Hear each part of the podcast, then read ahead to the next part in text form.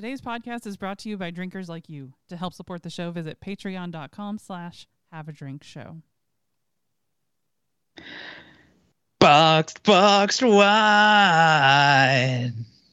goes to my head, makes me forget cork taint. And it seems I'm being told to stop singing. Uh, but you know what today's episode's about. Have we abandoned uh, the classy bottle for a cheap bag here on Have a Drink? Or is there a reason to slap the bag? Well, grab your fancy, fa- fanciest Franzia and find out as we have a drink.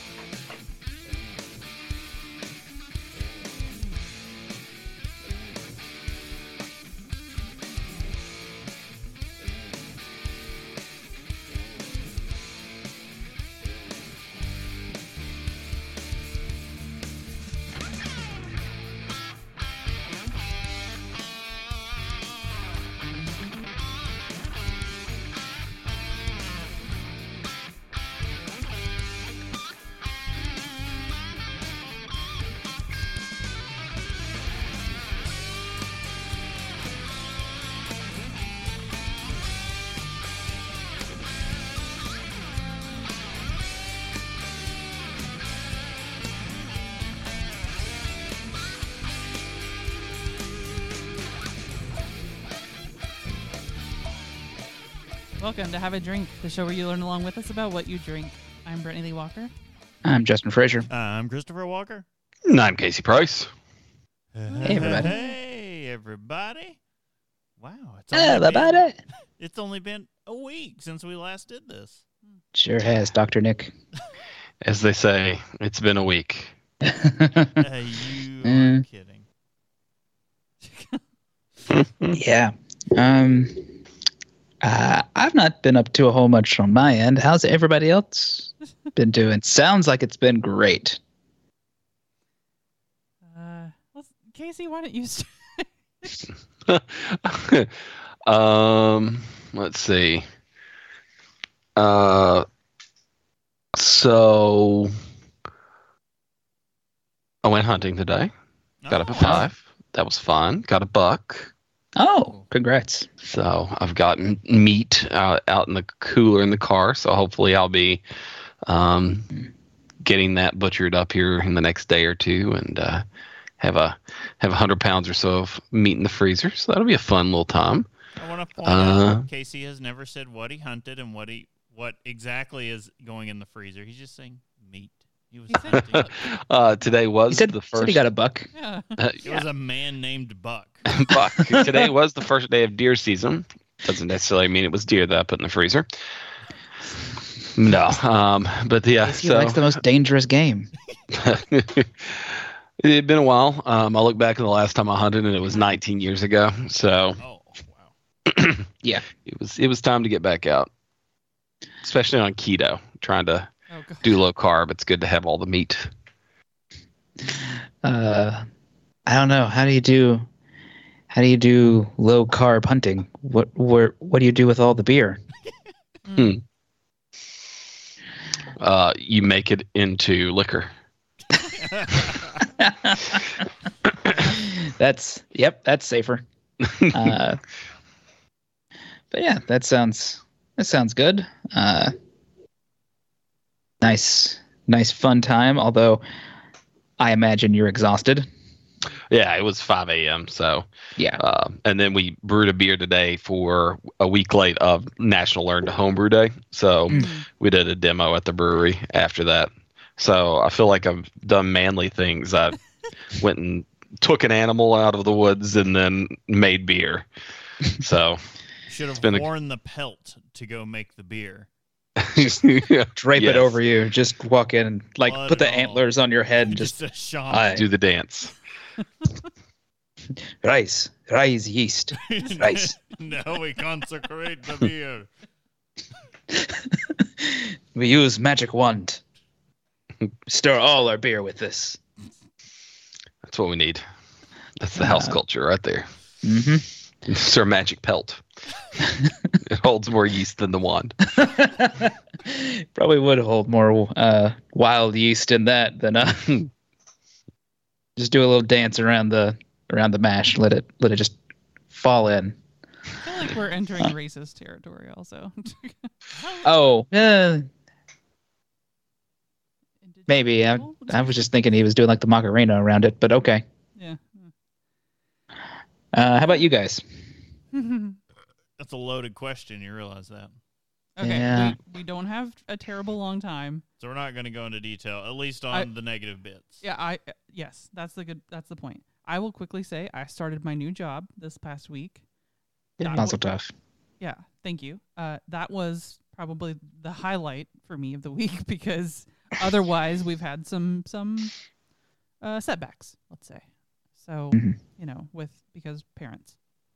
because sick children, they just they love Yeah. to happen. Yeah, You can't you can't get them off the floor. They're always sticky. They they try real hard to not stay healthy. Yeah. No, they're they're just sponges for germs and disease. And then they get Yes. very angry at you when you try to help them. You're trying to help them. You're just like, I'm trying to keep you alive, and there's like, no. There's little emo That kids. is- They're like, no, I want to die. All dramatic. Uh. I get I- that kid. I haven't been to work more than three days a week in the past six weeks, Oh, Just just because one of or the other. kids. yeah. Yeah. We're One child or the other is sick. We were running Yeah. really good this year. I think we'd only had one other incident back in like February where uh, he had a fever and had to stay home. And now we're we're back in this boat again. But I mean, the February to November, and where there hadn't been a Mhm. significant incident. So I'm I'm like, well, we can count that time frame as a big win, especially for, Yeah. with our child, which before COVID, it was every other week. It was a bad fever incident. Mhm. um, I do have one more thing to add. Good Oh. news. Yeah, good news us. Um, so the Kentucky Guild of Brewers (KGB) um, had their annual meeting, and we were able to listen to a brewery. One of the founders of um, a brewery there in in Fort Collins come and talk about their brewery and and putting it together and making it. It was Odell's.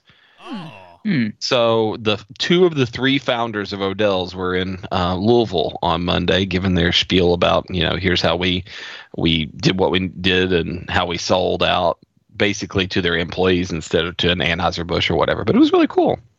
Nice. Nice. Yeah. I like that. Meet those Yeah. folks and talk to them and just good stuff. That was always one of my regrets uh, when we were in Fort Collins because we didn't have time. We had time for a brewery, and it's obvious which Mhm. one we went to. But and then Mhm. to find out, kind of almost after the fact, Odell's was around the corner, Yeah, and I was just like, And- and- the time and there. first. Yeah, the time wasn't available for us to hit two places. It was like right there. Different time. Different time. anyway, but Yeah. uh, speaking of visiting breweries, uh, I had my Dark Lord pick up today, and it's all, it's always fun when you're making that. Uh, what's the what's the round trip? It's like 900 miles Mm, Mm. there and back to. like You would hours. drive 900 more I was just to be the man who drunk a thousand miles. running up to Chicago uh, to pick up four bottles of beer and uh, and come back. No, I, Four there's bottle a- spot. there's I a was great- thinking the exact same thing, but trying to keep keep it in check, Casey. And say what did it, but you also had a passenger. Had a- like yes. he, he was he had his own mission. I think. Yeah, I had Eric with me, uh, our good buddy. Uh, Nice. Well, I would say in the Discord, he used to be, but now he's not in the Discord uh, because of technical difficulties. Mm. Do you realize if you forget your Discord credentials, it's just gone? It's lost Yeah. forever. Yeah, I Hmm. do. So, I got lucky and found found a way back in, but Jesus. So Ugh. yeah, don't ever forget those. But uh, Eric is a proud member of our groups. Uh, he went with me this time, so I wasn't, you know, in the car alone all day, just listening to Terry Pratchett novels, like slowly with my sanity leaking out of one ear. But uh, had someone to bounce stuff off of, and uh, that was Nice. made it much more enjoyable, and had a witness to the like the crap that just happens to me on these road trips to get beer. how how many cars were on fire this time? no cars on fire but you remember okay let's let's think back to when i went to new holland for Mhm. day of the dragon and the GPS decided I needed to take a detour through Michigan farmland and drive through some farmer's dirt field. Nearly happened again in Illinois. Dead serious, and I have Eric as my witness to this. We're following the GPS, and it's trying to deviate us from our route. It's like at the next intersection, go straight. It'll be faster. It's like, oh, it'll be like 12 minutes faster. And we're like, uh, okay. We get to the next air quotes I'm doing here intersection, which is just a left hand turn because you can go straight on a muddy tractor path through rows of corn. and it was Uh. snowing. and we just kind of pause and we're looking at this and I'm like, I'll do it if you want to. In the Prius. well, we'll take. I, that's what I told. I was like, I've taken this thing off load off roading through farmers' fields before. We'll do it again. He's like, no, let's stay to the paved road. I'm not afraid. Also, Bad on top fears. of that, we uh we got a collect call from the Boone County Jail Ah, from uh Juan, right. Somebody's trying to just guess a number. and uh it, I just I looked at him in the car when, as we're going through the like the it's giving us the spiel, and I'm just like, "You down?" I was like, "Let's talk to Juan." He's like, "All right." Oh Then he- my! I was like, we were going to talk to Juan until it starts bringing up the like, it wants that it wants to know how to charge us and all this stuff. And I was like, sorry, Juan, I'm not paying for that. I was like, if you had paid Yeah. for this call, Juan, we'd have just talked to you. But otherwise, nope. Sorry, hmm. Juan. It's like that that would have been fun. This is on your phone. Yeah. Okay, that's, that's amazing. Uh, And uh, yeah, we we made it there. We got lots of beer. Uh, I think he got lots of whiskey. Like I think Mm. he just like got a case of whiskey from Three Floyds. Ooh. And uh, Twelve bottles of whiskey. oh, a new thing they did this year that was uh, like unannounced. They were selling single bottles of Dark Lord that you didn't have to pre-order or anything.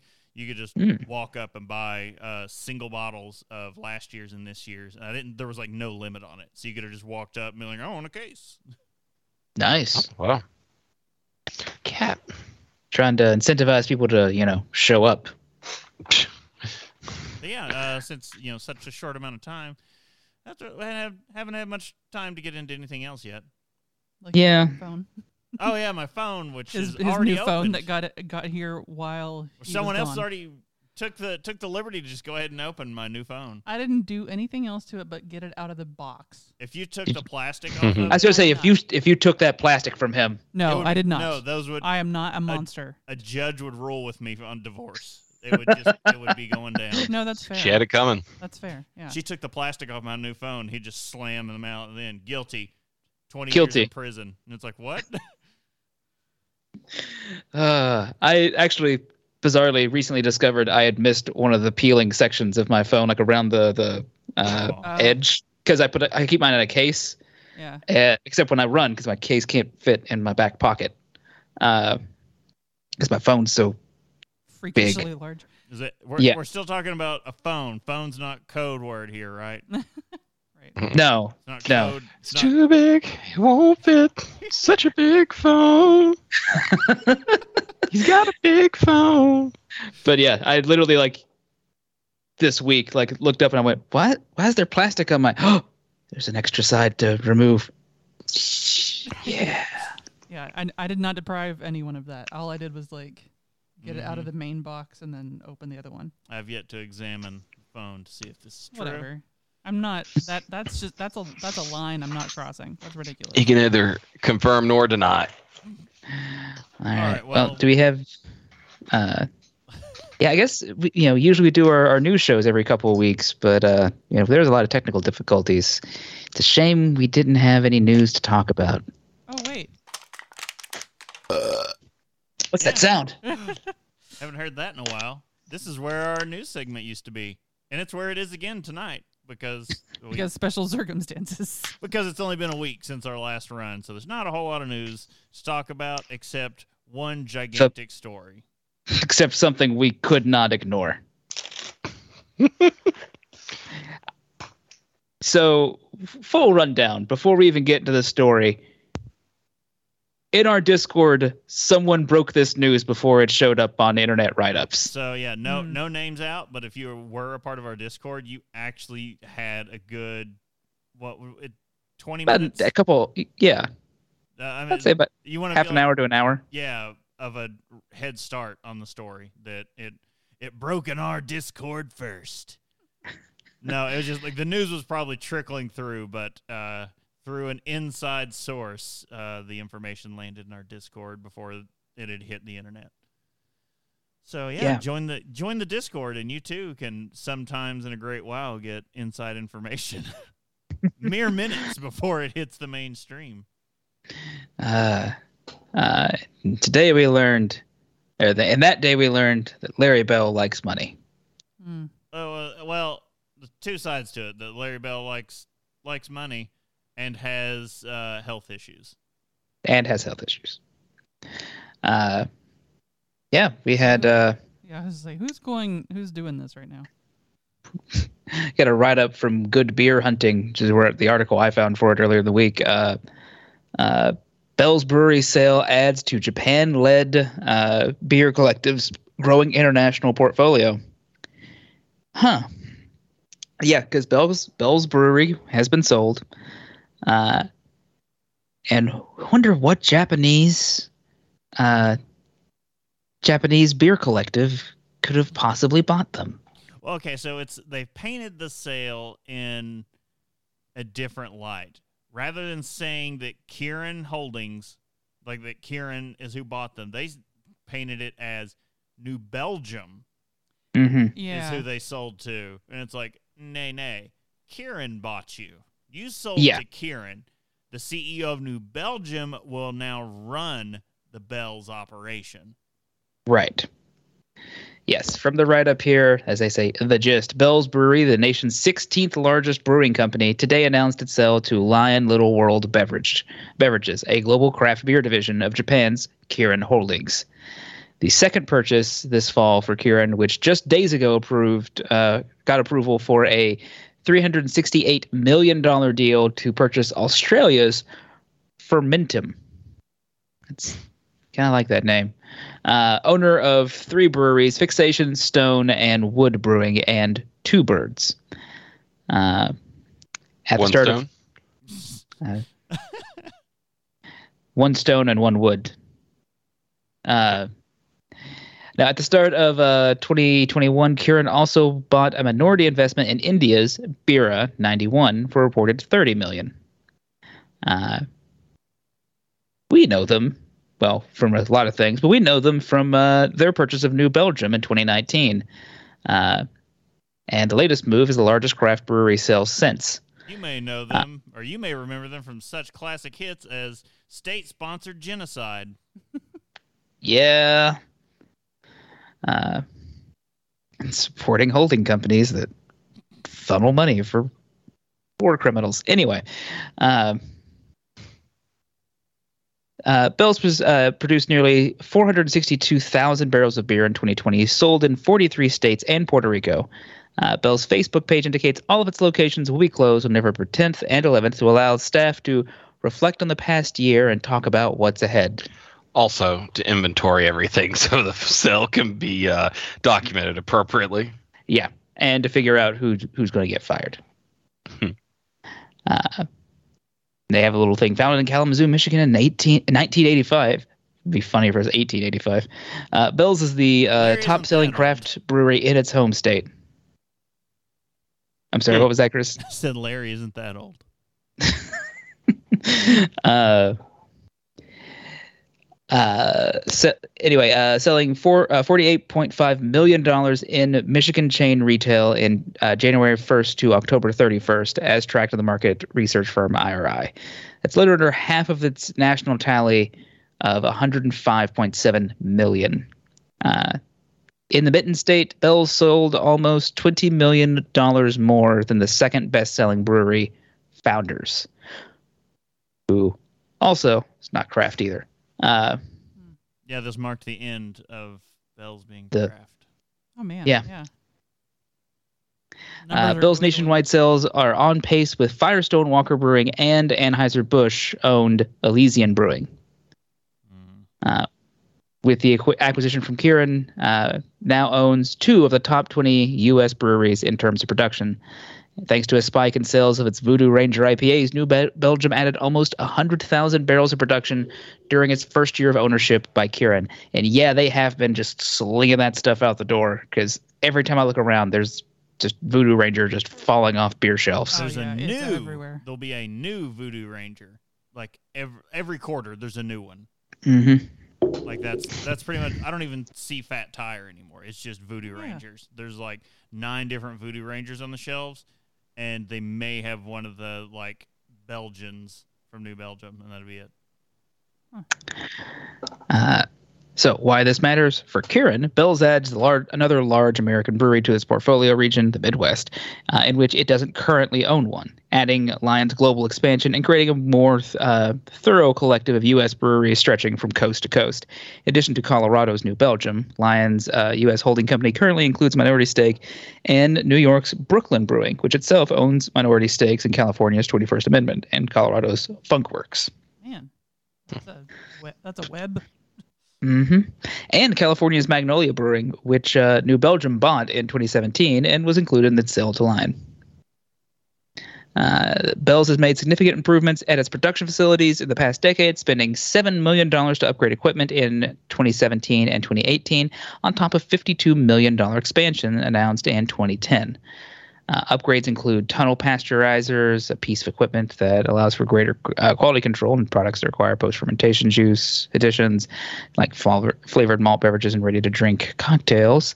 Uh, if Kirin and Bill see fit, the state of the art equipment could offer a path for both uh, FB, FMBs and RTDs.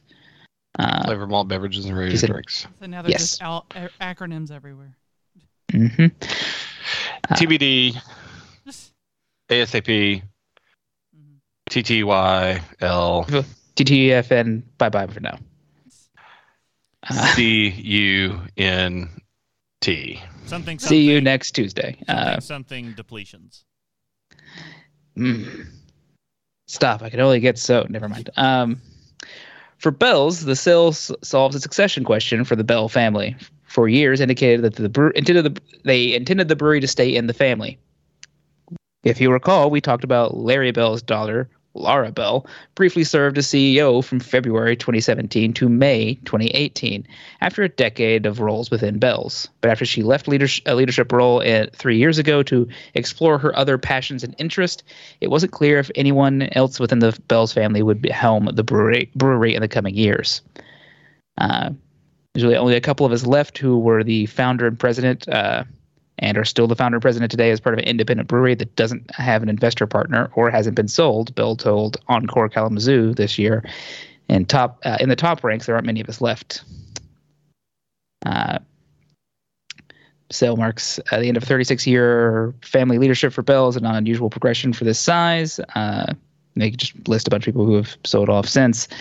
Uh, but yeah, this was a This this was kind of a big, yeah. And he also had they also put out like a Facebook thing where, you know, they tried to push the propaganda as they wanted, Mm, where it was, we are we've been bought by New Belgium. Yeah, I, remember- I was watching that clip and I went, oh, you haven't. yeah. Uh, but apparently he had some health issues. Uh, Larry Bell had had some health issues and uh, needed to step down anyway, and so this lets him retire back into a mountain of money. Hmm. Uh, did make me think though when it happened. Can you think of any, you know, big commercially available breweries that are still doing good, like either still producing a solid product consistently or like you care anything about that are left that are still craft? Sierra Nevada. Sierra Nevada. That's about it. Still that was family that was I Still family owned. I went I was walking through finding like the big names in in craft of that tier now and I just went, yeah, that's it. Stone's Hmm. kind of bottoming out to some degree just like they just love lawsuits too much now. The writing's on the wall for Stone. It's merely time before it happens for them. There's just like regional stuff now. Like for us, like um, Fatheads and uh, Great Lakes. You know, yeah, everything like we're we're we're, we're losing that that super top end of of craft, and we're getting to the basically like everything's going to get regional again until it all kind of if if they can Sam sustain Adams. that maybe. Hmm? Besides freaking Sam Adams, like yeah, they are. They're more of anyone that was going to you know kind of get close-ish to the big, the big two in American beer. They're they're there. They're never going to get to that level, but oh no, no. I mean, who can? Like, that's I don't know. uh, but yeah. Uh, what did you guys think as as everything kind of broke down? It it hurt. It it. I mean, it was a range of emotions very quickly. Uh, yeah, I mean, it was. I, I felt kind of the same. I, I kind of sat at my desk at work when I saw the news, just kind of in shock, just kind of like, but, huh? I did have to look up, and I was like, yeah, Two Hearted is still considered the best beer, regardless of whether it was craft or not. Uh, so I was like, well, they can't take that title from them, I guess. Wait, But then I went, the- but when my vote my happens. immediate thought was, is Casey going to be happy, mad, or just going to laugh? We go live to Casey Price for his reaction. Casey, Uh, yeah. no, I mean it's like um, I had just gotten to the point where I was starting to forgive them. and they betrayed you again. Yeah, remember? I mean, I was I was drinking. Yeah, beer? no. yeah, we saw you do it. We were surprised. Like I was thinking, a- like, yeah, just a month ago. mhm. but it's I, But mean, no. I want to I want to feel betrayed, but again, they stayed family on this long, and you had the last person who in the family that cared, Larry, the founder, and he has health issues now. He can't do it. Slash, I guess doesn't want to do it. I'm upset they didn't explore other routes, like selling to the kind of how we just talked about Odell's, like selling to the workers or something. So Odell's talked about this. And the thing that they don't really tell you is that it did not work Mm. at New Belgium at all. Mm. And it worked so poorly that another company had to come in and buy it out because of the way they did it. oh yeah, And so if New Belgium is talking to them and saying, "Hey, we'll come and buy you," oh, you don't want to go that route. We did that, and this was how bad it was. Hmm. It could be, it could be real interesting to see that. yeah. Uh, I don't know. That was it was it was some it was some rough news because you know Bell's was one of those those stalwart craft bre- craft breweries that you're always just like, yeah, they're always going to be there. Nothing will ever Mhm. change. Let's let's see how hard this hits uh, Hop Slam sales. What we- we're like a month away, two months. Yeah, I was one part of it too has just been kind of like it's it's the people who like really care. I don't think are going to really affect sales that much. true. Uh, so I don't know. We were already past. we've we've already more or less moved on. We we we only get it when it's just like nearby. Like oh yeah, I'll get like maybe one or two of these. Yeah. But like we weren't we weren't like loyally buying it in cases. So Yeah. What's their distro like? Is it it's the 43 states. I was okay? Talking to someone I know who's in uh, uh, Nevada uh, earlier, and I mentioned bells. Like, you guys get bells down there? He's like, yeah, yeah, they sold off. And he's like, well, shit. What do I do now? He's like, yeah, but I don't know, just they they they hit wide. Like, I mean, they, you know, what was it, 18th or 16th or something in in the U.S. Mm. That's that's no small feat. Yeah. yeah. All right. Well, You I know think it's time we move on to the topic. Yeah, you know what's available in all 50 states? We're not that drunk. Cheeky bastards! We're not that drunk! We're not that drunk! We're not that drunk! Red, red wine. Even white, white wine. I can't do rose. Rose does this doesn't have the right Yeah. too many syllables. It's it's yeah. It messes the whole thing up. Rose. That's the best I could do. Anyway, we're doing boxed wine today. Comes, you can get it in any kind of any kind of wine you want. You get you got a box for that. Uh, Here's a box for that. so I- Is it- before we get, It's like Oh. USPS. If it fits, does it ship? I mean, we'll get to a part of that. That's not untrue.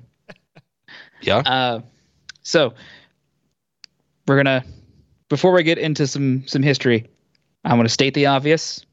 There isn't technically boxed wine, or at least there can't be for a very long period of time because cardboard is a truly terrible vessel for drinking. Yes. Uh, for cle forget clear bottles, nothing will ruin the flavor of something like drinking cardboard. Mm, Very card. true. You can you can dance on cardboard. Mm. But You cannot can. drink cardboard. Uh, all boxed wine is actually bag in box, Hmm. which should be obvious from the second you open up a box of wine. Uh, this may not. This makes it not too far removed from soda fountain products, which are bag and box as well. But this doesn't require CO2 for carbonation. Although I feel like there's money to be had here, uh, like some wine spritzers. Just Oh yeah. um, this is a digression, and we haven't really even started. So let's get to the actual Dangerous- topic. Dangerous territory. Uh, the process of pack of packaging cask wine or boxed wine was invented by Thomas Ag- Agove. Angove. Uh, by the way, if you think that's the hardest we're going to have here because we're starting with Australia, you're wrong. Or never. Yeah. That's. Uh, there's a word in here, and I'm sorry. I think it's Brittany.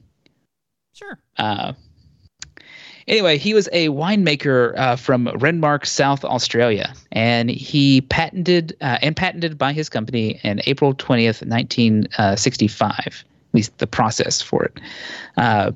Polyethylene bladders of one gallon or four point five liters were placed in corrugated boxes for retail sale. The original design required the consumer to cut off the corner of the bladder, pour a serving of wine, and then reseal it with a special peg, and uh, was based on a product already on the market, which used bag and box, uh, which uh, was a bag and box used by mechanics to hold and transport battery acid. Mm. That's a great place for inspiration. So who who looked at that and said, you know what, we could put booze. I in put that." wine. Mm. You've had so many wine in this. Just slaps that bag. I can fit so many wines in this. Uh, yeah, doesn't that still like a special peg you've got to reattach? Like I'm just picturing like you have to put like a clothespin on top of your on top of your bag of wine inside your cardboard box. That's just that's too much work. Uh, in 1967, uh, Australian inventor Charles uh, Malpas and Penfold Wines patented a plastic airtight tap and welded tap welded to to a metallized bladder, making the storage much more convenient. So that little spout on your on your box wine started in 67. Uh, all modern cask wines uh, now use some sort of plastic tap, which expo- uh, is exposed by tearing away the perforated panel in the box. For the next decade, bag and box packaging was primarily uh, preferred for producers of less expensive wines and is cheaper to fabricate and distribute than glass flagons, which is served uh, in a similar market. Ah, flagon. it's like that's just a great word, really. Some people said that it would never catch on. Even Tom Avigno- Angove's son was skeptical about his father's invention, and it did really take off. Australians went for it in a big way and was much cheaper than other wine and certainly cheaper than spirits. The bladder or bag and box revolutionized Australian drinking traditions, uh, and it was thought that one of the attractions was that no uh, no one could see how much you were drinking. There was a downside, though, as children could help themselves to the wine, and the parent might not ever uh, understand why they uh, that they were doing this. I love this. Not that I approve of children drinking, but I mean, it's better than trying to refill the bottle of vodka with water. hmm uh, in Australia, due to the difference in how wine is taxed compared to other alcoholic beverages, boxed wine is often the cheapest form of drinkable alcohol. A four liter cask of at least 9.5% alcohol can be found for around 10 Australian dollars. I mean, yeah, comparable. That's the, about right. Yeah. the dollar to you know liquid ratio there. Yeah, that's uh, it'll get you drunk. Mm-hmm. Uh, these attributes have led to box wine being widely available throughout Australia and holding a prominent place in Australian popular culture. Uh, apparently, Crocodile Dundee liked himself some boxed wine. Sure. Uh, that's just the most reductive way I could phrase that. Sorry. Uh, wine Puritans in Europe did not like the idea of such outlandish containers of for wine at first. After all, wine had been stored in glass bottles with stoppers, although uh, not corks, since Roman times. Do Corks. wine Puritans have corks on their hats instead of belt buckles? Uh, They better.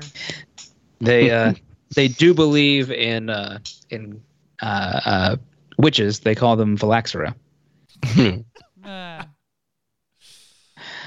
Uh, Must like I purge- saw Sally Jane consorting with phylloxera.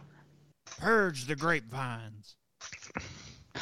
Uh, anyway, corks were introduced uh, in the 19th century. Uh, they allowed wine to get some oxygen as it de- uh, develops in the bottle, and a part of savoring fine wine is the pop of cork as it comes out of the bottle. All the senses are engaged. You can even hear the wine. Some say this is why we clink glasses when we drink with friends. Touch the wine, feel Yes. the wine.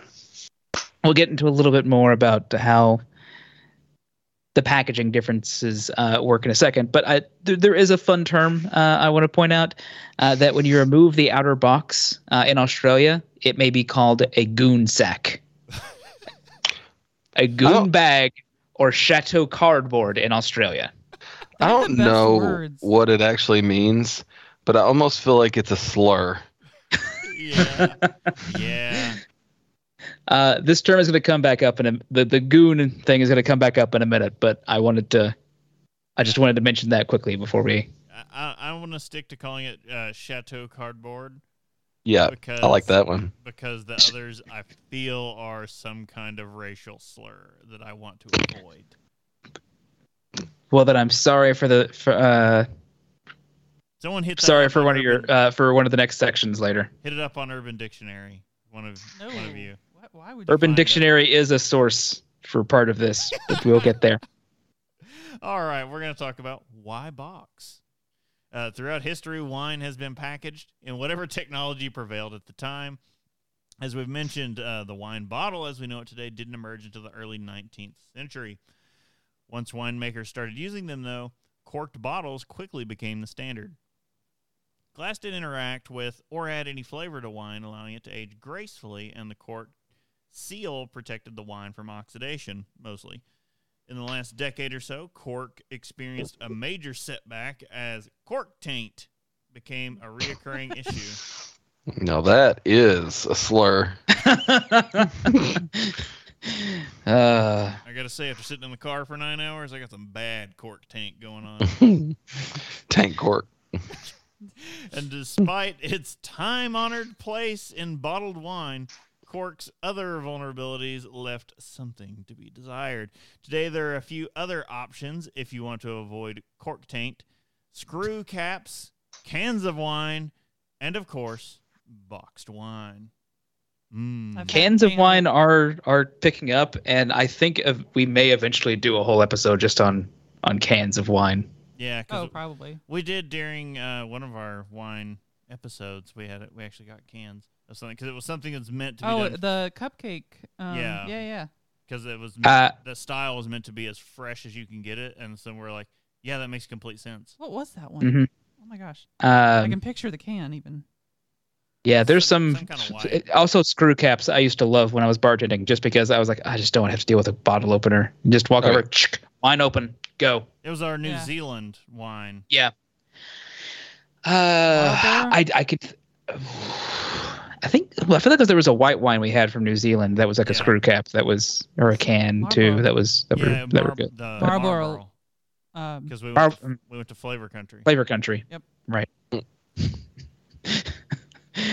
uh, anyway, tangent aside, uh, the fact that wine is removed from the flexible bag without adding air to fill the vacated space greatly reduces oxidation of the wine during dispensing compared to wine in a bottle, which should be consumed within hours or days of opening.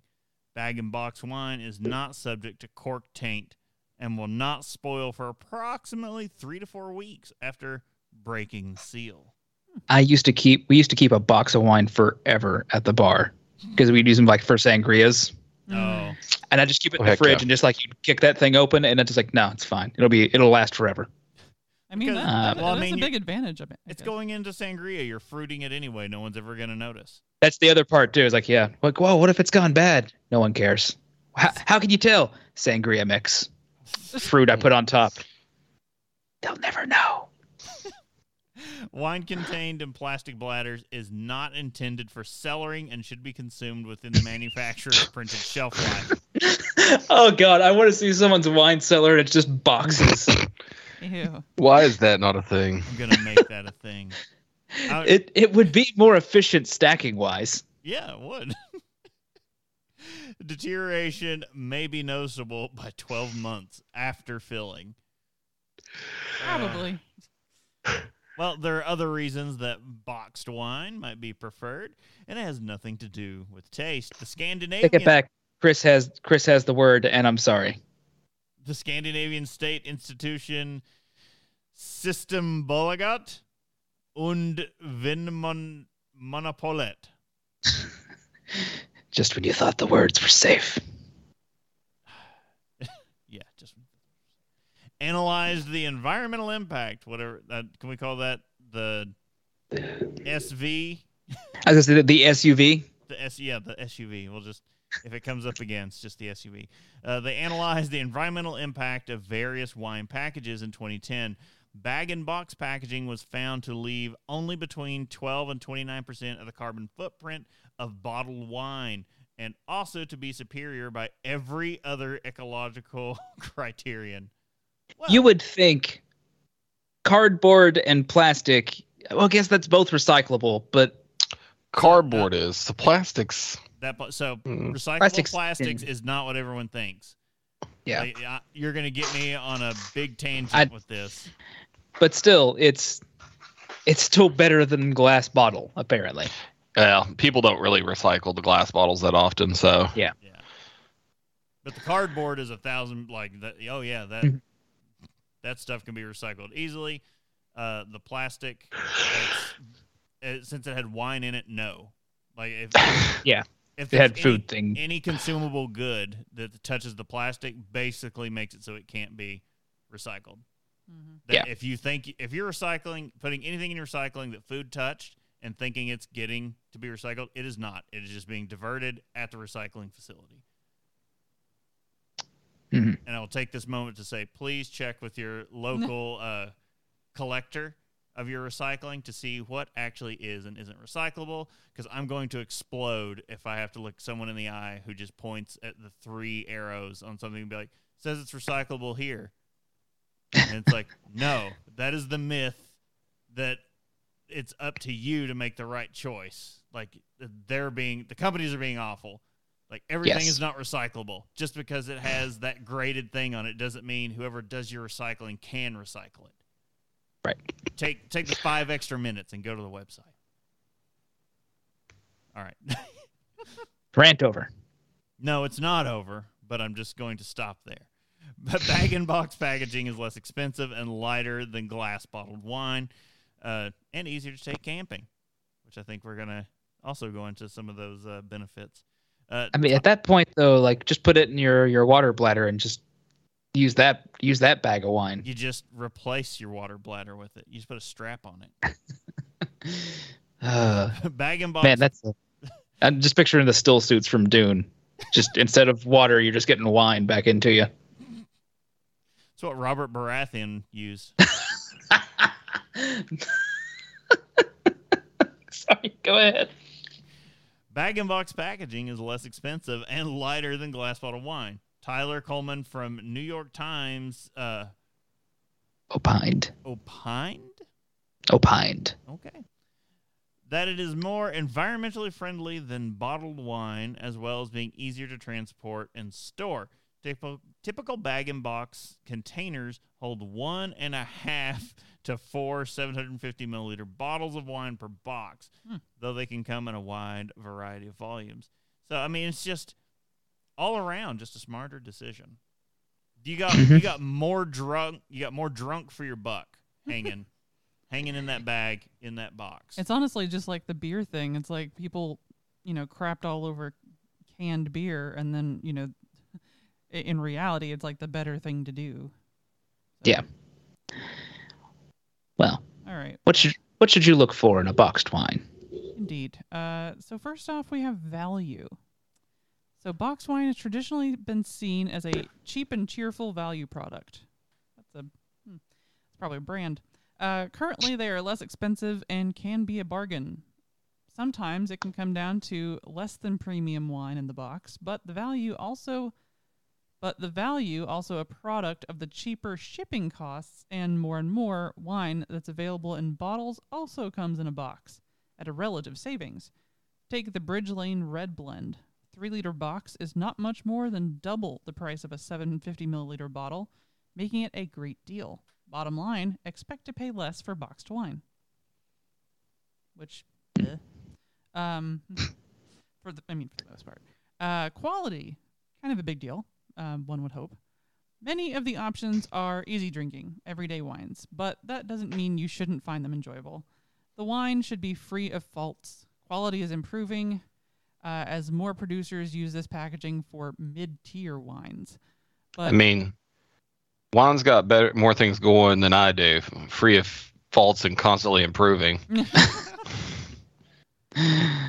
Uh, um, but so uh, there's a the caveat: uh, if you're a diehard wine snob, box wines might not be for you as as of right now, because you know quality does have its limits. Um, I I would like to see the marketing scheme of someone charging three hundred dollars for a box of wine. right. Can we can we play the clip from uh uh what was it like Adam knows everything or whatever Oh. God. Oh, the- the- the wine thing and it has the wine connoisseur guy at the end Just- he just like holds up the box of friends and he's like finally and he just like opens a tap and it's like drowning in it he's like gargling and just like ah! gargling and rosé, just like yes. yeah Uh, yeah, because I was also just thinking like, yeah, what we need to do is another of those uh the the blind tests. And it's like, yeah, Oh yeah. there's some box wines. I don't know if it would work for us as well because everyone Wouldn't work for Casey, us. I meant for fancy people. Yeah, yeah. I was gonna say everybody but Casey would be like, "Yep, tastes like uh, wine." I mean, I actually enjoy box wine over some of the there are. I mean, there's bottles out there that you're paying more for the packaging and marketing than you are for the wine. Right. Yeah. well it's most isn't it For for the most part, yes. Um, but no, I mean, if you're getting a, a three dollar bottle of two buck chuck because of inflation, um, Right. you're paying mostly for the wine and packaging because they don't really do a whole lot of marketing. But if you're getting like a a twelve dollar bottle of Kendall Jackson, it's pretty much the- you're looking at very similar wine, but the packaging and marketing are are what drive the cost up. Yeah. Uh, speaking of packaging, Indeed. Construction matters. You want the spigot to be easy to find, easy to pull through its opening in the cardboard box, and that's what she said easy to turn on and off with no leakage. that's also what she said. very important things But but this next one, she really did say. with a No Tetra leakage. pack. Oh. With a Tetra Pak, you want to you want the cap to screw on securely, so you don't spill any wine while you're coating it along on an adventure. hey, Uh, these are all things that every man is well aware of Like, it's just your day-to-day life Also, a cardboard carton offers lots of surface for inventive design. Fun labels make boxed wines giftable. Ooh, don't know about that. Yeah, I was like, that is true.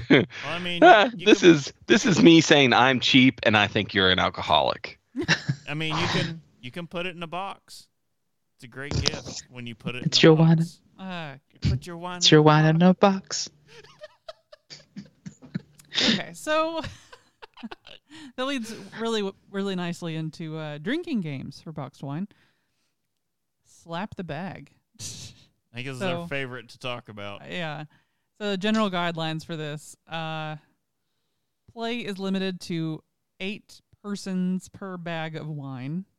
Uh, one bag of wine shall be required for every eight persons or part thereof. No Where- more, where no less than eight persons per bag of wine. Nine persons is just right out. Right out. Uh, play shall include only Franzia brand boxed wine. Other brands have been known to leak or burst with repeated impacts. That's what I keep telling her. Hmm. uh, slap the bag may commence with a quote practice round. Uh, if you are a late joiner, you are not entitled to a practice round. That's just that's just like that's the rules of all life. Mm-hmm. Uh, rules of play. A game of Slap the Bag will commence with a chilled bag of wine being removed from the box. The player who purchased the wine is entitled to begin the competition, but is not obligated to do so. He may give the bag to a person of his choosing, who in turn must accept. Uh, a player begins his turn by consuming a quantity of wine, then proceeds to slap the bag, hoping to make a valid, quote, smack. So think, I, I'm thinking like the slap bet from How I Met Your Mother. Like it has to be a, you know. Um, the rest of the players vote gladiator style on the volume and resonance of the player's smack to determine whether it was valid. If there is a majority thumbs up, the player will pass the bag uh, by pitching or having toward heaving toward the next player. Uh, the bag may not be handed off. Once passed, the next player shall begin his turn. See rules of play. Yeah. Uh, slap the bag game is com- is complete when the bag of wine is emptied. When consuming, you are not allowed to pause or come up for air or take a break. This will result in the end of your turn and will and play will proceed to the slapping and voting stage. So I want There was- two things happen. We need. I want to watch a, a round. I want to watch this played as a, as though it were a high court. Seeing how this is written, and, like the rules are in almost like that kind of style, or I want it to be like literally gladiator, where we're all in like a sand pit and everyone's dressed in sandals and togas, and we're uh, like someone's out there in like leather straps. Right. There, there was a section that almost made it into this episode about uh, the uh, the health problems with games like this, and the the following one uh, as uh, mononucleosis spreads rampantly through a game of slap the bag. God. I yeah. Uh, well, and nowadays, uh, yeah. and other At that age, yep. Uh, so uh, there's a, a variant of this game called uh, the Tour de Franzia. It exists. It's very complicated. Requires a video. It's A it's video of the. Tour de France. Tour de France. It's, um, and that's it for that. Oh, I want to Yeah. know more. It's literally you. It's it's a traditional drinking game of like someone does a thing, you do a shot of like wine, and it's it's not not at all fun because you have to watch the Tour de France. I'm okay. I like that. I like the Tour de France. Not not like this.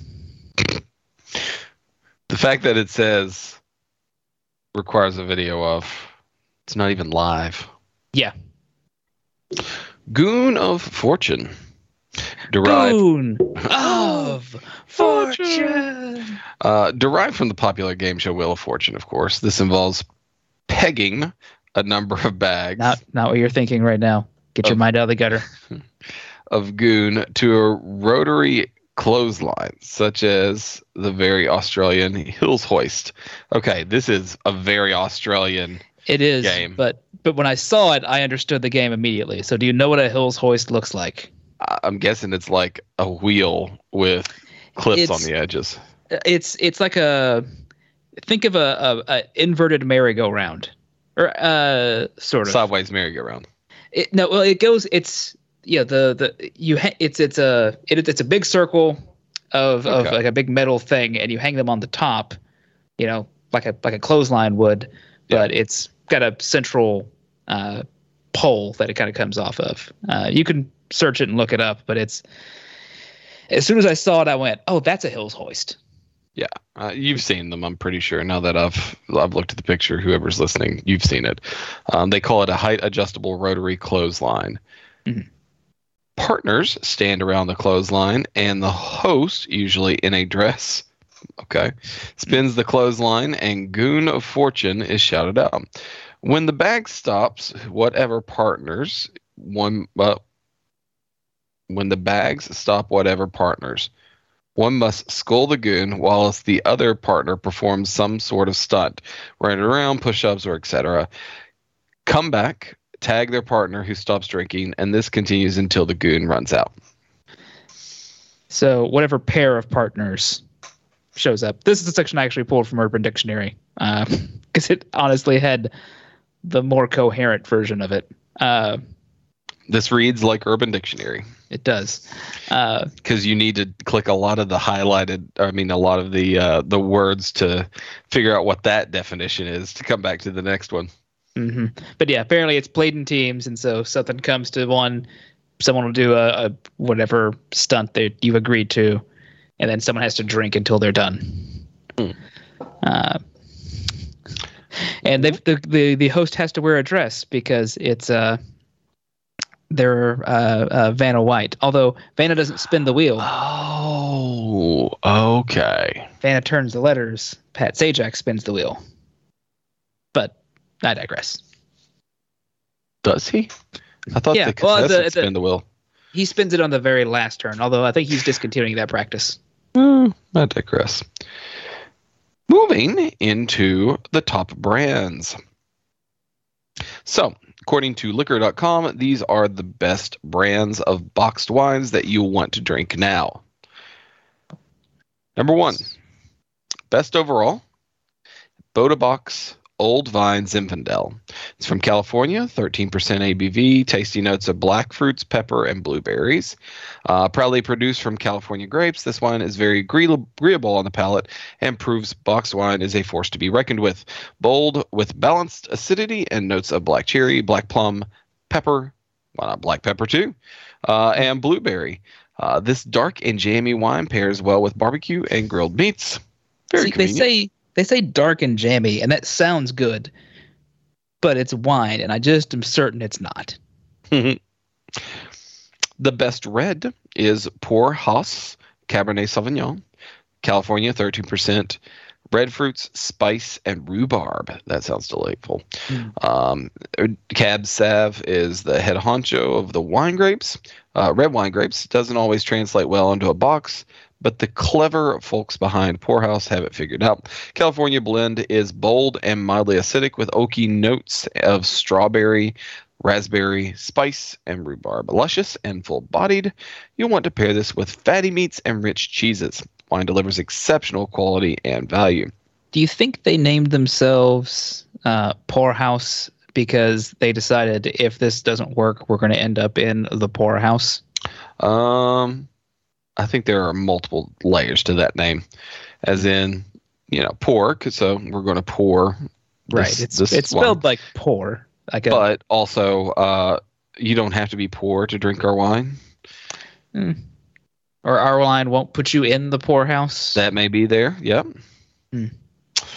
L- uh, next up is the best rosé, Le Ville Ferme, Fermi, from Ah. France. The Fermi paradox. The Fermi. Uh, 12.5% ABV, floral, citrus, and peach tasty notes. Brown calls this wine produced by Southern Rhone's famed Perrin family one of the best wine values in the wine world. A blend of Syrah, Gra- Grenache, uh, and Cinsault. Cinsault. Uh, it's a con- consistent gem that's 100% crushable, she says with red fruit palate and touches of citrus pear flesh and white flowers. Uh, what liquor.com experts say is it's a perfect match poolside with friends for those regular Tuesday nights with leftover Chinese food or simply Netflix and chilling folding laundry. Quote unquote. Leftover Chinese food and wine. I don't know how that how I feel there. First off, I rarely have leftover Chinese food, or at least leftover Chinese food that makes it to the next day. Most of the time, it's like two hours later, and then I'm in it again. Mm, no, it, it usually makes it to the next day for me, but but then Mhm. it's still still going to be good. Like because I, I buy I buy so much Chinese food because it's it ends up being so cheap for the volume of food I get because I buy it by pints. Say I I we typically use it as an excuse also to have it for lunch at work the next day. Mhm. It's good stuff. I like like a good good Chinese. Uh, the best white is Frontera Sauvignon Blanc uh, from Chile, 12.5%. Tasty notes of lemon peel, tropical fruit, and green apple. I think I would like this one.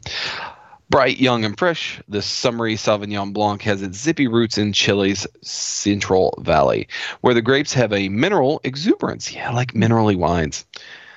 Um, it's a crisp sip with citrusy, snappy appeal, hints of tropical fruit, and clean finish that make it a match for all sorts of light picnic foods. This one's a refreshing bargain. Everybody wants you to go on a picnic in order to, to drink these wines. They do, and I don't feel like boxed wine would go well on a picnic, just in case like it rains. Then again, Uh, if it's raining, your picnic's going to be ruined anyway. Oh yes, yes, just slap the bag instead. um, I feel like you should have the best boxed wine to leave on your desk at work. Just have it there. Uh, the best budget is Franzia's Sunset Blush Pink Wine, uh, 9% ABV wine from California with strawberry, ripe peach, and grapefruit. No proper boxed wine list is complete without an appearance of Franzia. Founded in 1906, Franzia is one of the world's most popular wines. It's been known to invade your grandmother's fridge and college dinner parties. You have to be fancy at college dinner parties, so you get the boxed wine. Um, the label likes to have a little fun and shouldn't all wine do that. The Sunset Blush Rosé is fun and it gets its perfect pink color uh, from the media. and oh, sorry. The Sunset Blush Rosé is as fun as it gets its It's as fun as it gets. Ah, I see. From its perfect pink color to the medium sweet notes of strawberry, peach, and grapefruit. Easily accessible and highly recognizable, this one is one of the most economical selections on the list. The best Pinot Grigio comes from Bandit Pinot Gris, um, California at 14%, lemon peel, apples, and stone fruit. Founders founded by vintners Joel Gott, Charles Bieler, and Roger Scommegna. Ugh. That I can make a joke about the name, but it's not going to be good. Bandit is committed to making delicious wines while preserving the national parks system. Hmm. Not only does Bandit make tasty Pinot Grigio, but their packaging makes it easier to have wine on the go, optimal for camping trips and long mountain hikes. And once you reach the summit, you'll be able to hit uh, the creamy aromas of peach, apple, pear, and lemon in this wine. This is a semi dry with a citrus finish, bringing along an almond rich trail mix for uh, out of the world. You could Bring bring along an almond rich trail mix for an out of this world pairing. And finally, we get to the best poolside pick. It's from Tank Vin Rosé. Uh, France, 12 to 14% varying strawberries, raspberry, and cream. Could get with this. A blend of organic and sustainably fa- sustain, sustainably farmed Grenache and Cinsault grapes from southern France, Languedoc region. This well-made rosé was fermented and stored in both stainless steel and concrete, so basically in contributing no flavor with either one of those. Yeah. Um, so no oak, with stirring the, the leaves for a creamy texture. Along with its ripe red berry flavor, that body makes it the strawberry and creams of strawberry and cream of boxed wine. Yet it finishes with a lip smacking acidity, making it a great summer sipper for chilling and snacking by the pool. That Alright. is boxed wine. I feel like that just that's logical that you have to have a best uh, poolside like that. You're like, yeah, okay. Oh. Yeah. Well- uh, yeah. As I, I was going through the list, I was cutting things out. I was like, no, we're leaving best poolside. That that's, that that's- seems right. it's not even you know mentioned here, but I think one of the coolest things about box wine is you take the bag out of the box and you put it in your pool bag, and you've got four bottles of wine with as the minimal amount of bulk and and weight that you can Yeah. with it. See, I was just thinking of uh, you you put it in the pool with you, and it just floats around by you. Mm, if it didn't warm up so quick, that would be great. Mm. Huh. Thinking of it being like metallic on the outside, so it's like reflecting off the sunbeams. Oh, gotcha. Yeah. I guess it is metallic. Some of them are anyway. Yeah. Cool. All right. So what are we drinking? Drink with me, friend. Well, due to uh, I don't know several circumstances. Uh, Bob, what are you drinking? Uh, yeah, I'm drinking some uh, uh, some old Fezziwig. Uh, I went and grabbed the last bottle that my liquor barn had of uh, of the Sam Adams uh, winter seasonal pack because they didn't have it last year. Hmm. And I actually really wanted some old Fezziwig. I mean, yeah, So- there's a whole thing about that, right? Like from everyone on the planet. Mm-hmm. So uh, I went and grabbed it, and it does prominently say on the box, "We're back." Uh, So I guess they didn't make it last year. yeah, they didn't do it at all last year. Uh, so they're like, "Oh, we're back." I was like, "Thank God," because I, I was, I was, I was craving, I was jonesing for it. Uh, but no, this uh, from Sam Adams. This is a winter warmer, uh, and it's got a strength of what does that say? Five point nine percent. Uh, oh, how cute! It has twenty five IBUs. Um, I taste no. I taste almost no hop in this. Uh, what I taste are are are uh, warming spices. Uh, like a mulling spice. yeah, it's it's. Uh, it- this is gonna sound weird. It tastes like Christmas. It tastes like alcoholic Christmas, and it just feels good. Um, you know, usually I'm on the the bandwagon of of you know keep your Christmas and you know after Thanksgiving, but I haven't had this in a while, and I wanted it, and it's cold today. Mm, yeah. This this was the right time for this. I was like, oh, this this is matching to the season, which I've been Mhm. doing a lot more this year. Uh, used to, I was like, I'll drink anything I want whenever I want. Now I'm kind of like, you know, what if it fit the mood of the of of you know the weather or how I feel? Oh, that's helpful too. so I've I've been enjoying it. I did actually uh I had that towards the end of the show. I did also have their their reunion IPA, uh, which is also in that box. It's okay. It exists. It's beer. It did, nothing to write home about, but you know it was fine. Nothing bad. I feel like there's always one in the winter box that everybody's like, I guess, you know. I mean, you know, there's also like the the that that box because I grabbed the box in case I needed to. It is like mostly uh exactly a winter lager, a white ale, an IPA, the Boston lager, and there's a, a holiday porter and the and old Fezziwig. The reunion IPA is new, and I'm just like, yeah, it's fine. Cool. How about you, Casey? I have stuck to style. Um, luckily, the the thing about box wine is just about every store that carries wine is going to carry a box of wine. I I thought real hard about getting it, but the amount of just waste was going to go into the very cheap purchase. I was like, I'd rather get something I'm going to enjoy. Equivalent of four bottles of wine uh, for one purchase. Four bottles of wine. Four bottles of wine. Um, so I'm with the Bota Box Nighthawk Black, Uh, Cabernet Sauvignon, 13.5%. Vivino gives it a 3.5 out of 5. Uh, it's very unoffensive. Uh, I would definitely be okay with this. Uh, it'd be great sangria material, like you said, Bob, Yeah. or, I mean, literally just straight. Uh, one thing that you got to watch out for with many boxed wines is they end up being sweeter because they don't finish fermentation. They're not fermented properly, or they used to be that way. Um, nowadays, sometimes they intentionally don't ferment them out all the way and leave them sweet. Uh, but this one turns out pretty good. I, I think there's this Nighthawk Black series. Nighthawk Black series is, um, I don't want to say higher end, but it's one of those that it, it kind of isn't the bottom of the box wine barrel. Yeah. Twenty dollars for a four liter box, three liter box.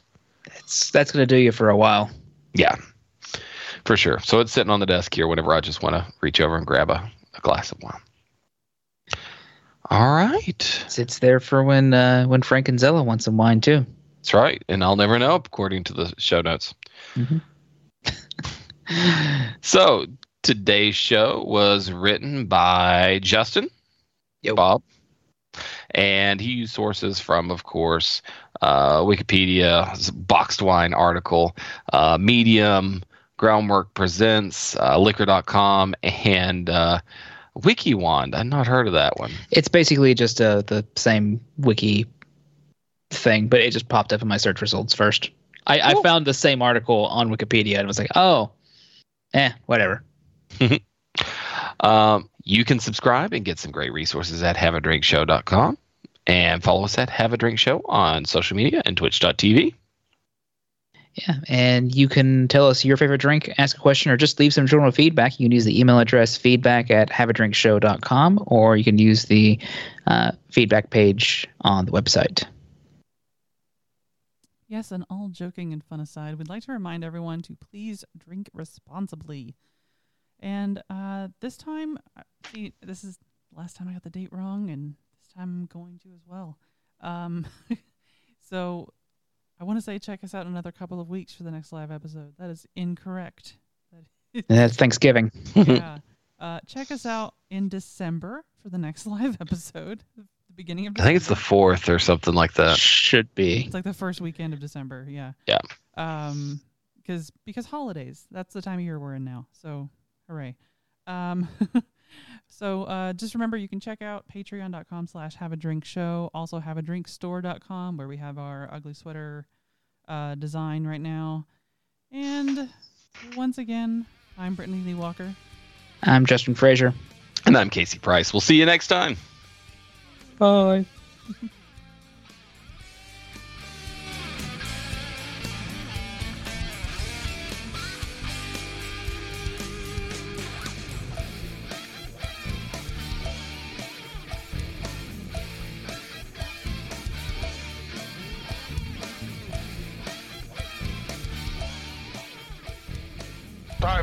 hopes you have enjoyed this program.